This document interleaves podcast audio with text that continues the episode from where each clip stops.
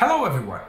Welcome to the Ivey Academy podcast, where we discuss current topics in leadership and organizations, unpack the latest research in the field, and look at trends across different settings for insights to share with our audience.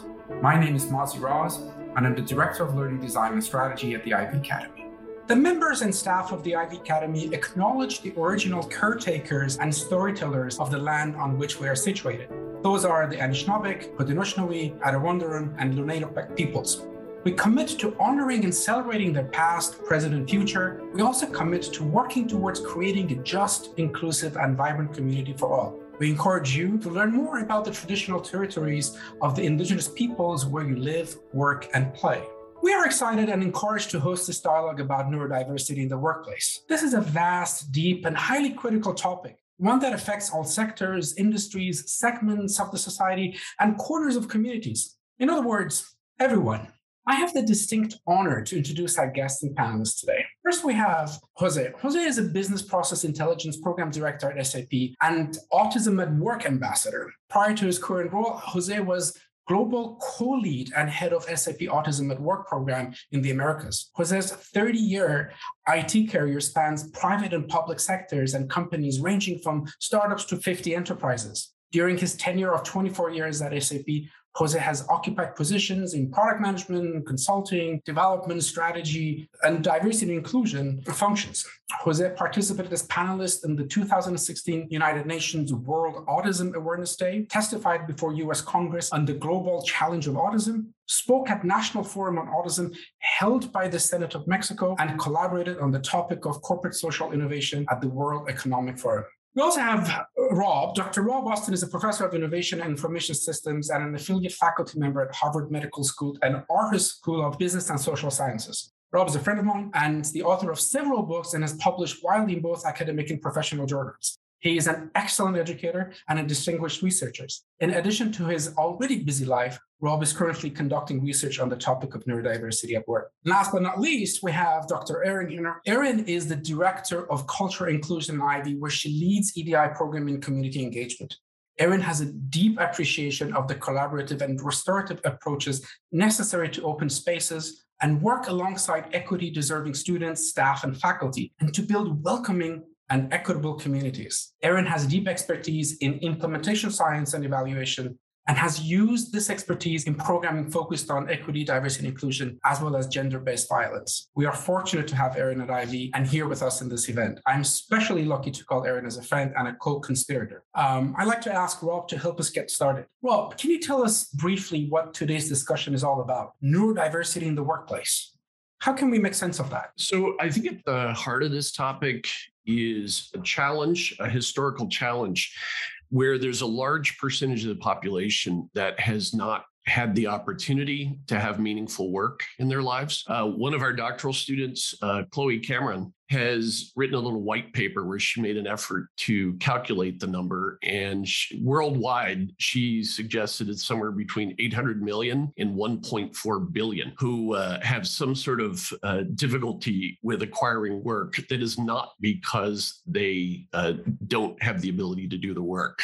So um, that's that's at the heart of the issue. Uh, the unemployment or underemployment rate for people in this category is, is often estimated at between 80 and 90 percent. Uh, the good news, though, is that companies like Jose's company, SAP, are starting to do things about this. Uh, they've realized that the problem isn't really the people, it's with the business systems uh, that we use to hire and manage. And so the challenge I think we're really talking about here, it's about reformulating hiring processes and management processes so that we can mac- maximally activate the talent of not just people who identify as neurodivergent, but probably everybody in the company. So that's, I think that's at the heart of the issue. Thanks, Rob. That makes a lot of sense. I'd like to ask Erin to help us with one.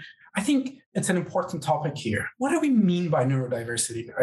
Many people may not actually know what we mean by that. Yeah, that's a great question and a good place to start because oftentimes we use the word neurodiversity. And I think traditionally, most people, I think, have attached that possibly to thinking about autism or autism spectrum disorders. But the term neurodiversity is actually far more wide and broad than only thinking about people who may identify as having a diagnosis on the autism spectrum. So, really, the technical definition for neurodiversity is really a brain that functions differently than a neurotypical brain. And that can be across socialization, learning, mental health impacts. But to give you a sense, some of those types of disorders that are generally thought to be within uh, the umbrella term of neurodiversity are autism spectrum disorder for sure, but things like Tourette's, um, obsessive compulsive disorder, movement tic disorders, ADHD, ADD. So you can see a really wide, wide range. And then also we can add in different types of processing disorders. So how we learn and come to understand and take in information. All of those different ways of being in the world really fit under the umbrella of being neurodiverse. Impressive. And thank you very much.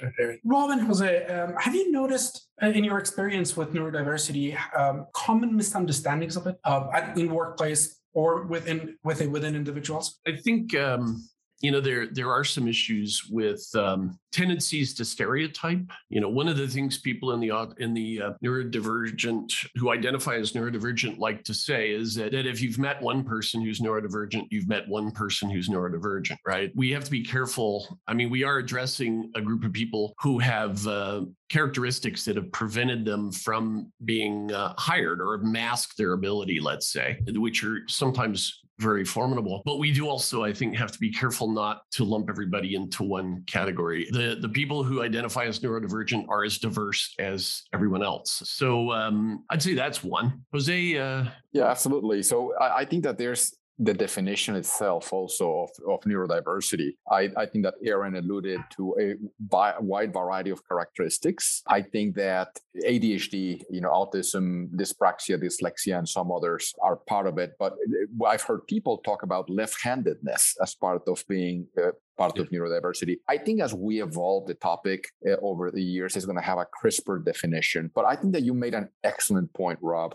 And if you know one person who is neurodivergent, you know one person who is neurodivergent. In, in one of the, the trainings that we provide at SAP for managers, we talk about, well, our program is Autism at Work, where we have a, a purposely uh, defined program to hire individuals who are on the autism spectrum. And part of that training tries to provide sensitivity to the managers. And one of the areas of sensitivity is precisely that every individual is as unique as everybody else, neurodivergent or not. And the example that I try to give them is if you find uh, 15 things that define autism, it could be, for example, uh, sensitivity to light or literal interpretation of things. Let's assume for a moment that there's 15 things. And let's assume for another moment that there's four of those traits that any individual can have at any moment in time. You can have as many as 1,400 combinations, and it would be completely unfair and inaccurate to lump everybody in one category and define them as a group of people and provide them with the accommodations and the needs address the needs in a very monolithic environment. So spot on on, on that thought. Thank you, both Rob and Jose. This this makes a lot of sense. Jose, you've been talking about um, neurodiversity as a program inside SAP.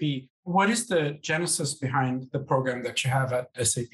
How did it come about? I, I, think that we need to, to start in 2013. 2013 is when the official launch of the program was uh, was announced. It, it is a global program at SAP. Today, the program, just to give our audience an, an idea as to what the footprint of Please. the program is, we are in, in 16 countries. We uh, have provided approximately 600 opportunities for individuals on the autism spectrum. When we talk about opportunities, we talk about educational opportunities for individuals uh, who might be in their student years, high school and college, all the way to full time and part time employment for individuals. And right in the middle, we have internships and we have contracting opportunities as well. So, again, 16 countries. We have approximately 30 different types of roles where we employ folks on the spectrum. These are not roles that were pre identified for people on the autism spectrum. These are roles where we had a need in the company and we just happened to find a, an exceptional talent to fill that role who happen to be on the autism spectrum. So we don't have a, a, predefined set of roles. For autistic people in the company. You apply because you have the talents and you're given opportunity because you have the talent. So the program today is is is in in, in those locations, in, and that is the general footprint. I, I think that one of the most salient points about the program is the area of sustainability over the last six, seven years. I think we're going to be talking a little bit about that in the next hour. But yeah, this is the general the general um, footprint of our program. Thank you. Uh, do you recall in 2013 what dialogues were taking shape that gave birth to this idea to this program? Yeah, absolutely. I think that we had the like every other company out there, particularly in the high tech space, there is a, a, a perceived shortage of, talent. And I want to qualify that as perceived shortage of talent. I believe that if we are looking to certain profiles of individuals and we have our blinders on and we say this is the type of talent that i need in my company. Yes there is going to be a war for talent. Yes there's going to be a shortage of, of talent. But if we open those blinders just a little bit and look in the periphery we're going to find exceptional talent that we had not considered that before. And that's precisely the motivation for the autism at work program. How can we tap into that underutilized source of talent that is abundant in that hasn't had an opportunity? Rob was mentioning 80 plus percent unemployment rate. These are the people that live in the periphery, but we also need to acknowledge that innovation comes from the edges, from the people precisely that don't look at the world in the same way as everybody else does. And this really was a huge motivation for us to start out the smart work as well. Erin, earlier on, you mentioned uh, the phrase or the term neurotypical. Do you think this is what um, Jose is talking about? This is very narrow definition of, of talent that fits in a very square box of typicality. I think if we trace even the idea of some somebody being or presenting themselves as neurotypical, the data that would have presented that would have been the mean or median of a bunch of different data points. And so that's actually really, really a very narrow set of characteristics that anyone could at any time map themselves to. Even within the neurotypical brain, I think it's as diverse as the neurodivergent brain because how you express what is considered to be neurotypical again intersects with your life course, with the type of life you've had, the life experiences you've had, the education you've had all of those different layers play a role in how we perceive and act in the world. Really, I think at the base of it, we all have neurodivergency within how our brains work. For some people, they sit in, as Jose said, as outliers within that median of data we use to map our recruitment pathways, what we said was leadership, what we said meant, you know, working within proper modalities in work. But when you think about all the people that got cut out of that, you really have lost, like Jose said, this, this access to a very, very innovative, very committed, very diverse set of individuals. And it's for that reason we have to shift both in post-secondary education and also then within workforce, how we think about who and and how we deliver our programming. Thank you. I'd like to get back to this uh, part of this dialogue at some point that why is it that the idea of neurotypical or this very narrow definition of what talent means for organization has actually been so uh, prevalent and for a very long time has been the, the, standard of hiring and the standard of development inside the organization. So I think it, it, would be good, actually, we can come back to this a little bit later. This is raising an interesting question. From a point of view of a professor of management, Rob, I mean, you've been studying how organizations function, how they actually can function better. From, from that point of view, how do programs like what Jose is talking about, autism at work, benefit organizations? Uh, I think there's a lot of ways. One of them, Jose has already mentioned which is if you have a talent shortage and you widen the scope of people that you're willing to look at. And by the way, to to Erin's point too, you know, I think the way we have taught in business schools things like strategic human resource management are partly responsible for this, right? That we start with strategy, we figure out what capabilities we need to execute those strategies. Uh, eventually, as we continue that analysis down, we end up with a checklist, right, of what we're looking for in employees. And uh, the problem here is that those those checklists historically have contained hidden biases, unintended biases, I think, but hidden biases that keep kept us from accessing lots of categories of talent. So, you know, one is That, that's pretty straightforward one, I guess, that you fill jobs that would have gone unfilled if you hadn't created a program like this. Another would be finding and hiring talent that is greater than the talent that you would have been able to hire through a normal route. And I'm pretty sure Jose has some examples of this. Uh, there are also, uh, one of the things we've seen out of research, employee engagement benefits. So uh,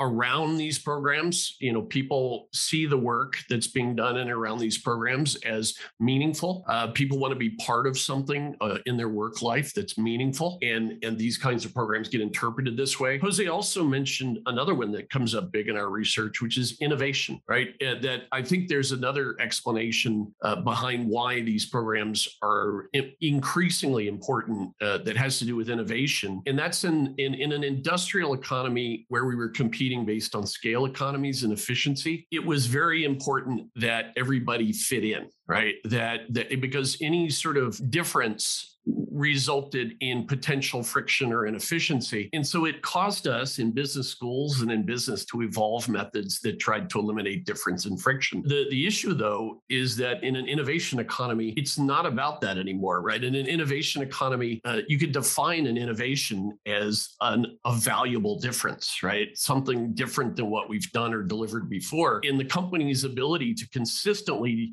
deliver valuable inconsistencies, if you think about it, that's a, that's a reasonable definition for innovation. And so people, as Jose said, who think differently, you know, we can help the innovation process by including people that that think differently. Another one is process improvements that arise from the ability and willingness to see problems and patterns in processes. So there's a lot of reports of people saying that doesn't work and they're right, it doesn't work. And so they see those patterns and difficulties. Another, uh, there's a whole nother category we call spillover benefits. And spillover benefits happen when we develop a solution for this particular program, you know, aimed at a, a group of people, hiring a group of people who identify as neurodivergent. But then we discover that the solution works better for everyone, right? And this, uh, I know this is close to Erin's heart too, that there's this idea of universal design. If we design for the edge cases or the outliers, then it turns out it, it usually works better for everybody in the middle of the distribution as well. So, um,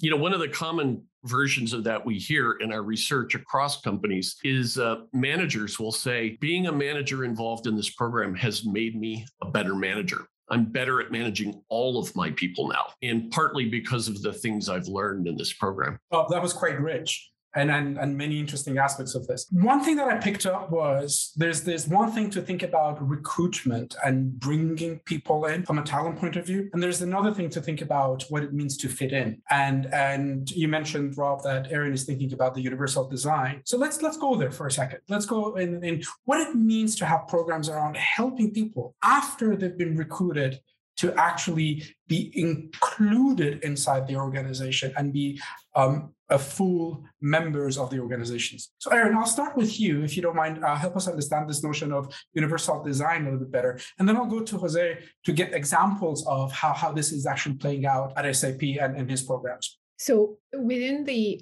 equity and inclusion work we're doing at Ivey, we really are trying to take a universal design approach to that work. And in particular, when we think about neurodiversity. But I think that you have to extend the idea of universal design right from recruitment all the way through the life cycle of the student in our organization. So, through the recruitment pathway, how do you make that process more accessible to people? Because right now it's a very narrow set of parameters we use to even have people come through our doors. So, how do you re- reform that pathway? And then we're asking ourselves really serious questions about how do you reform what the learning environment looks like? So, for instance, participation. What does it mean to participate? So, when we think about neurodiversity, we know that there are a lot of different ways that neurodiverse individuals participate with more or less comfort. One of the really dominant ways our classrooms work right now is on participation through what's called contribution. So you speak in, but that's only one pathway for communication. So, what would it imagine if we rethought our classrooms that even we had a chat function? So, if you are more comfortable participating in a chat, or if you think about it within a work framework through a meeting by using the chat, and you have someone who's in charge of checking that chat to bring that conversation in, there's a space and a way that we've opened up more participation and access within our classrooms. And then when you think about the skills that you're giving everyone within the classroom to think think about managing difference, I think you're building more inclusive leaders who will hopefully then go on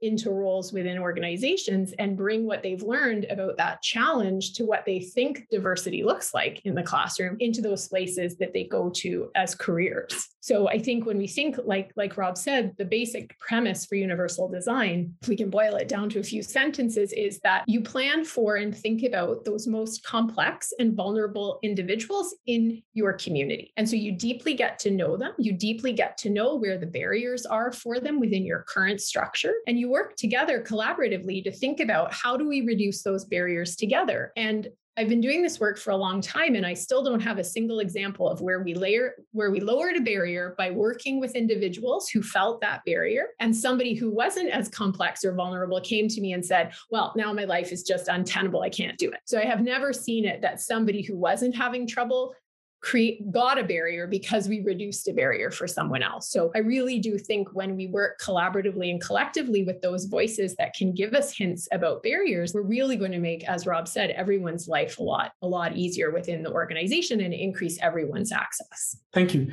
Jose, so um, the idea of uh, programs that go beyond just simply recruitment and, and, and accessing a broader talent base, but also figuring out how we can include them in the organizations. Mm-hmm. Rob gave us an idea that if we uh, look beyond the efficiency argument and start thinking about uh, creativity and innovation as, as one necessary phenomenon of organizations these days, what examples can you share with us that how this plays out at SAP and especially in your program, Autism at Work? I would like to, to, share with you a number of examples that span, I guess, the whole experience uh, from sourcing to pre employment training, the recruitment part, also the sustainability of employees. And let me start first with the pre employment training part, which I think is a very important one. And for our audience, I would like to describe a little bit of the process that we have at SAP. So we have a pre employment training program where we invite um, individuals, in this case on the autism spectrum, to participate in this training. And, and it's one of those um, get to know each other experiences that goes well, well beyond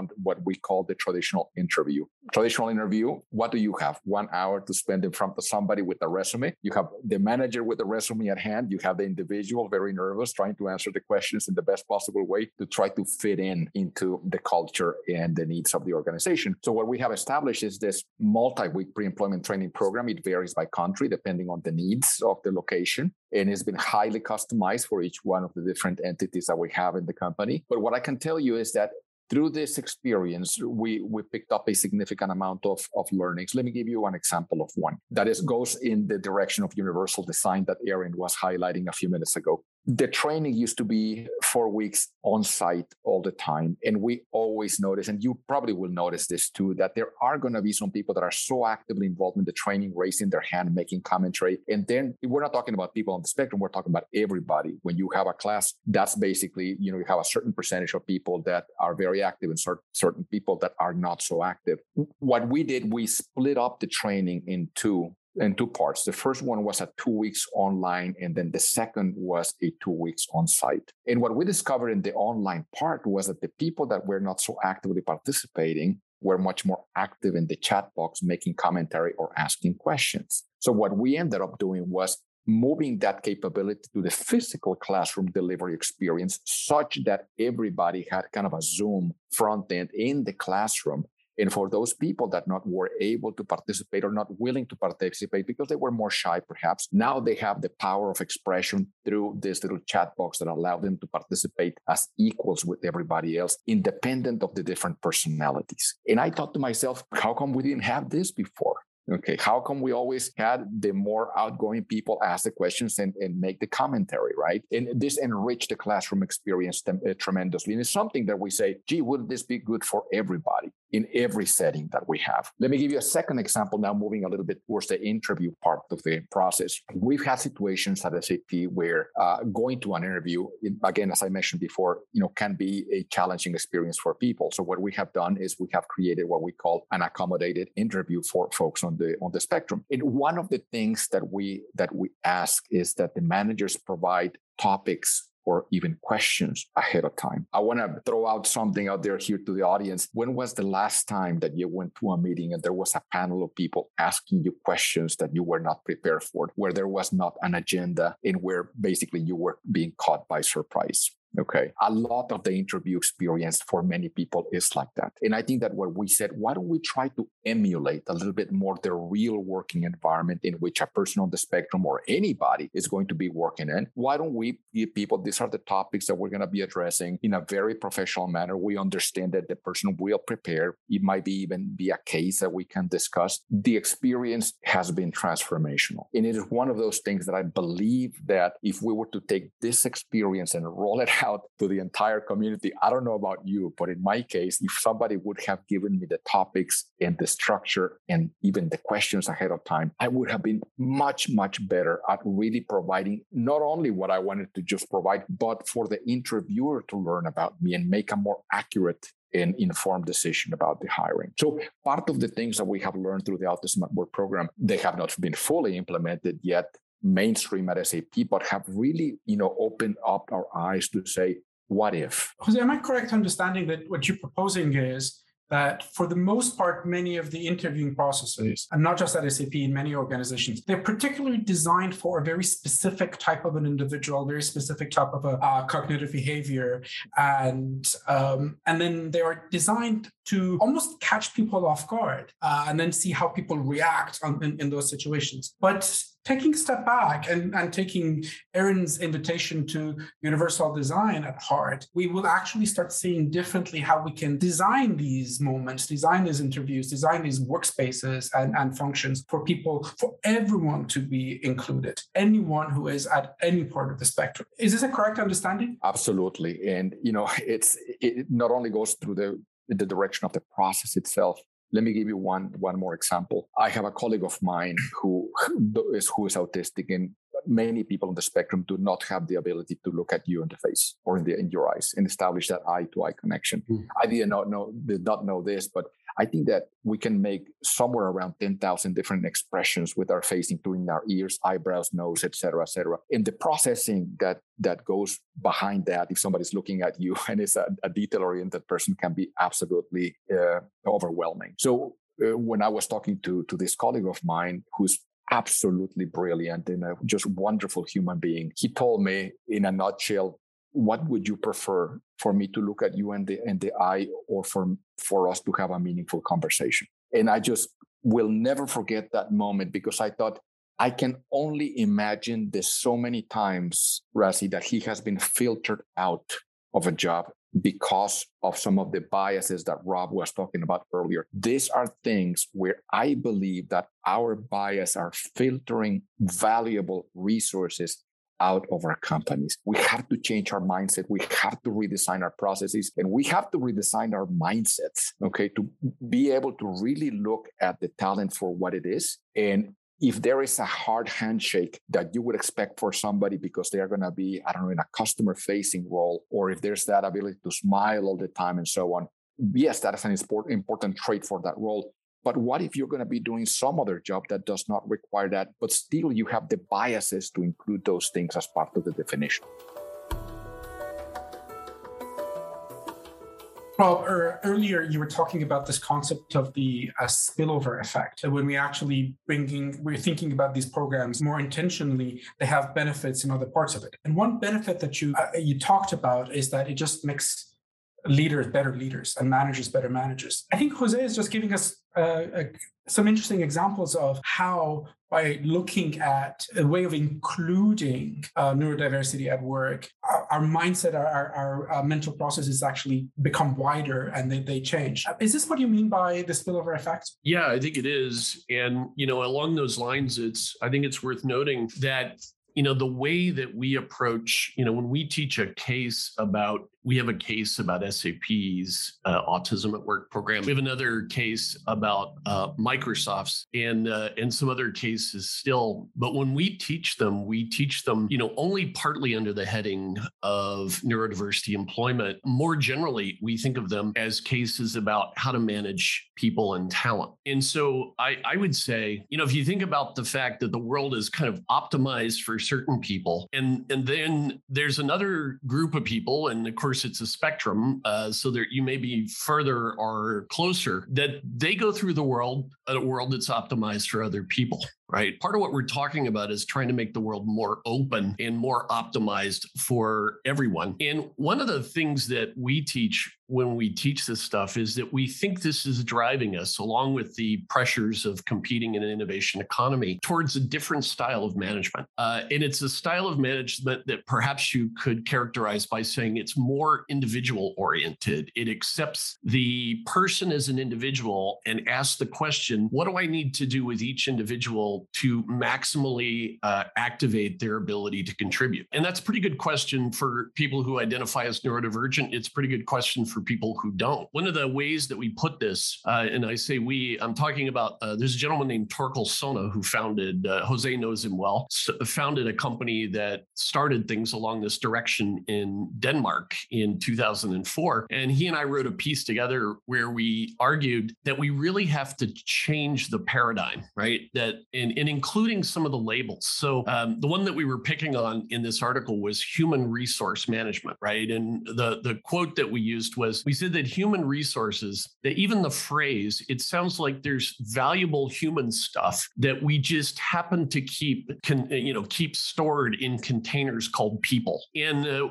we argued that's that's kind of like calling the contents of an art museum paint resources, right? And so uh, I think we have to flip the paradigm. We um, and and there there are managers in Jose's organization that are doing this. Um, Jose, I'm I'm forgetting his name right now, but he uh, he was the head of the services organization, and uh, he literally calls his empl- one of his employees on the drive-in from work every day. Do You remember that example? Yeah, Silvio Bessa is uh, senior senior vice president. Yeah, and he credits this program, right? He says, you know, this is when I started, you know, thinking I needed to know all of my employees individually right? And and to do that he he's got like uh, at the time i talked to him he had like 500 employees. Every day he has like a half hour 45 minute commute into work. Every day he calls one of them and he talks to them about what's the, what's their world right? And what what can we do to make their work better their life better their improve sap around what they're doing? And um and the, and when he finishes after 500 or so he starts over jose that was kind of stole one of your stories there jose no it's wonderful that you remember remember. I would have not remembered it, Ralph. Thank you.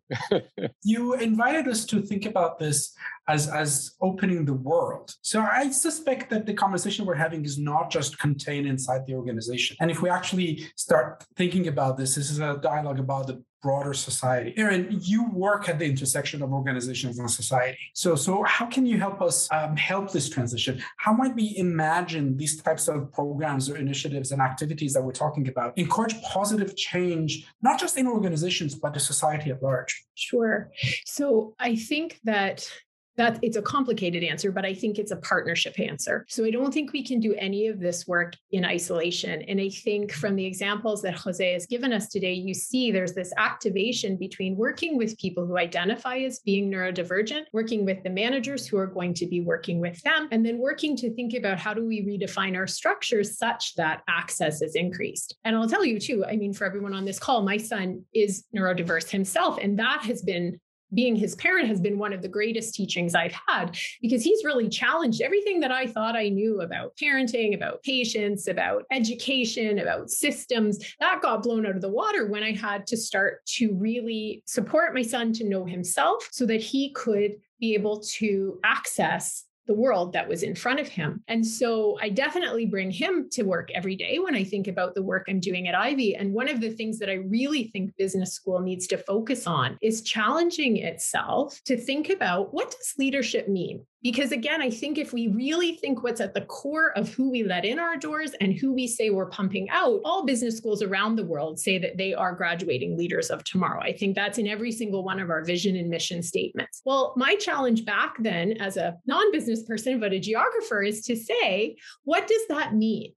What is the what is the quality of leadership and how narrow are we willing to say that that definition is? Because as jose has shown us there are leaders that sit well outside that median that we have limited ourselves to. And as robs has said if we really want to innovate we have to start bringing in more diverse ways of thinking about problems. I mean anytime i i, I ask my son to think through a problem he comes up with an answer that i never with the way my brain works would have come to uh, an answer for. And because of some some of his neurodiversity, he has this incredible ability to have a laser focus on certain types of tasks. And when you think about how valuable that could be within a problem solving team, you have to think about how do we start bringing that in? And so when I think about our classroom dynamics, we also have to start preparing neurotypical students to understand the real deep expertise that neurodiverse students in our classes bring to those team environments. And we have to start activating those. And I think more than anything, we have to start highlighting how important those leadership skills are to solve these big, wicked problems that really face us in the world today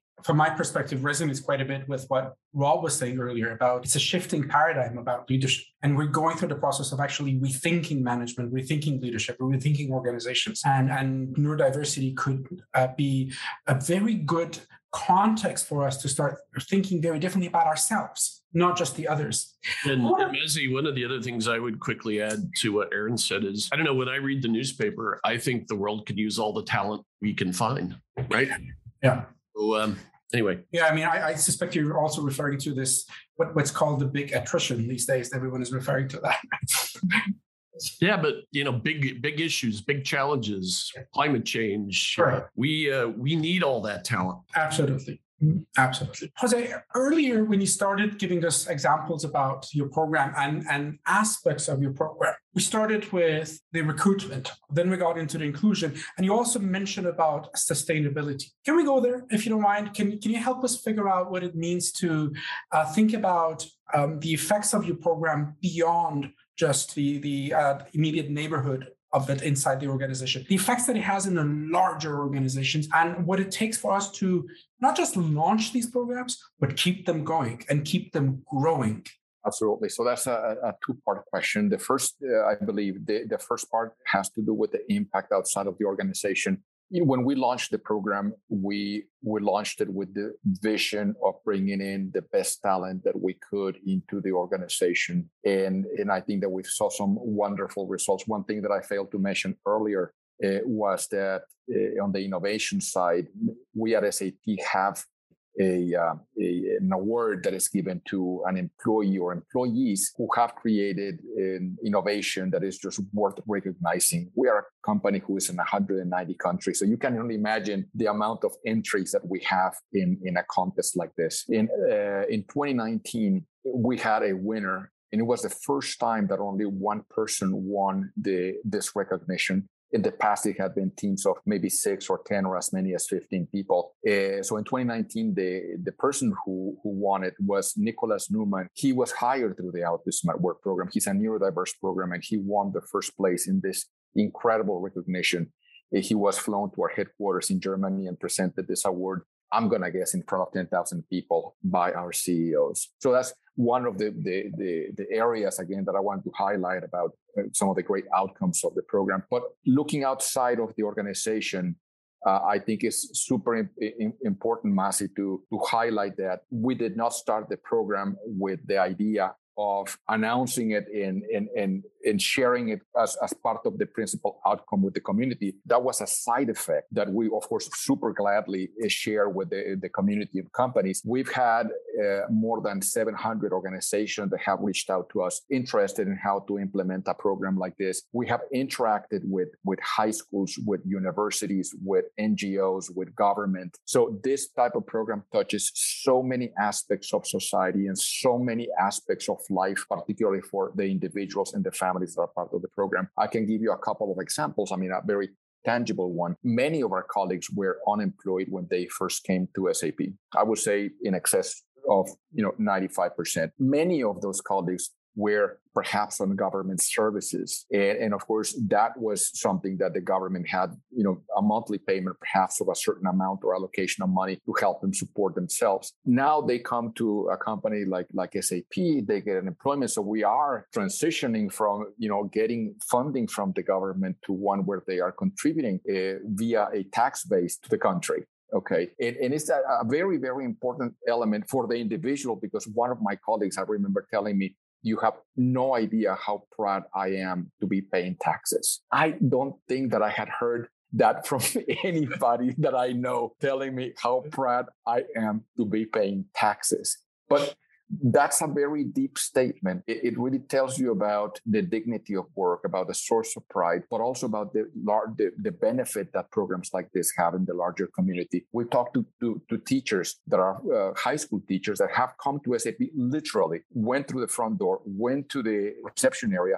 and asked who, who is running the Autism at Work program because we'd like to see if we can learn what you guys are doing so we can bring this back to the high school, okay, and teach high school students to be successful so they can go to university, uh, those who want, right, or to get a job, you know. So again, the topic of impact in the community is probably one of the larger ones, one of the most rewarding ones, and I think that one is one of the most or the least expected ones that we had when we launched the program. I got goosebumps when you said that, and then it, it, it actually it's it's such a human thing to think about. I want to get to this piece in a second. That mm-hmm. um, and the piece is this: that so far we've been making a good case I suspect, a very solid case about neurodiversity in the workplace on the dimensions of employment, on the dimensions of innovation, and on the dimensions of essentially reaching talent to solve some, some very wicked problems, as Erin called them. I think that there is a human argument to be made about this as well. And Erin, I actually I would like to bring you involved in that talk in a second. Before I go there, I noticed one thing, uh,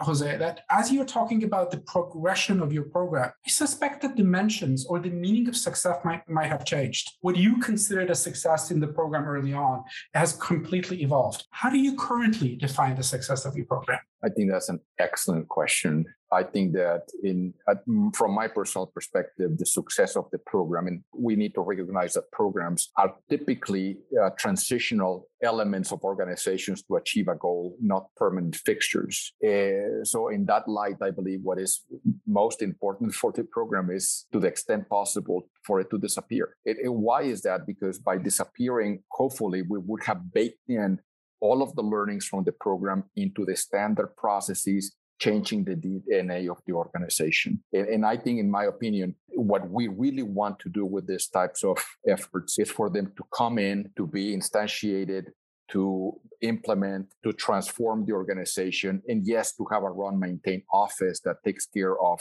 continuous improvement. But in the end, I think that by having them baked in into the organization, we no longer will be addressing autism or dyslexia or dysgraphia. We are going to be addressing and accommodating for human. And I think that is really the ultimate objective of this. Totally agree. Mm-hmm. Erin and Rob, um, and some some uh, last minute com- comments. Erin, let's start with you. Yeah, I mean, I think your last point, Jose, I don't know if I can add anything to make it any more um, moving, but I think this work is deeply about what we owe one another as human beings and what we owe all subsets of human beings. Because for far too long we've limited ourselves in defining the value of human beings based on the narrow ways they map to these predetermined ideas which are deeply biased and have attachments between what we say value and impact are along these very very narrow lines. And i suppose an impassioned plea as a mom of somebody who i know wants to be productive as a human being and sees value in himself as a human being. I want to work hard so that those places he goes see his value and say, You belong here, so that he too can pay taxes and feel those deeply valued moments of knowing that he's mapped into our culture and our work and the way we are as a community, rather than being relegated outside of those invisible boundaries that he's never quite sure how they got put up in the first place, but he definitely feels that they're a barrier to access. And so, if we can start by changing the post secondary system, because that's a really big jump to then being career ready, we need to do a heck of a lot of work at the post secondary level to ensure that the educational and learning environments we provide not only decrease those those access points, but in doing so, I think they challenge everybody's understanding and expectation of how actually diverse the world will be when they go into work. And if we don't continue to challenge those expectations, I don't know how we're going to make change when we think about the next phase, which is that work and integration. Thank you, Erin. Rob, um, Erin is inviting us in the post-secondary institutions to uh, to take this seriously and to, to think about our role in shaping uh, future reader, leaders. What advice would you have as an educator, as a researcher, for current leaders who are inside the organizations that they want to somehow start on this journey? What might you um, provide them uh, in terms of advice? So I think at first I would say, you know, dare to do it. There, uh, not all organizations have been as brave as. I mean, we have to recognize that companies like Jose's, uh, when they um, first multinational that I know of that started a program like this, and that's eight years ago now. You know, I've talked to other companies that you know they they get tied up in fear or legalisms or whatever. So the first thing is dare to do it. The second thing is talk to people like Jose, right? There's actually a growing body of knowledge. Uh, we're trying to develop as part of our project, we're trying to develop intellectual capital around this topic so that we can teach because every business school student in the world should understand the importance of this topic and what the contribution can be from thinking about it. So I would say uh, that's another part. I think the last thing that I might say is just to say um, that there's also a lot more opportunity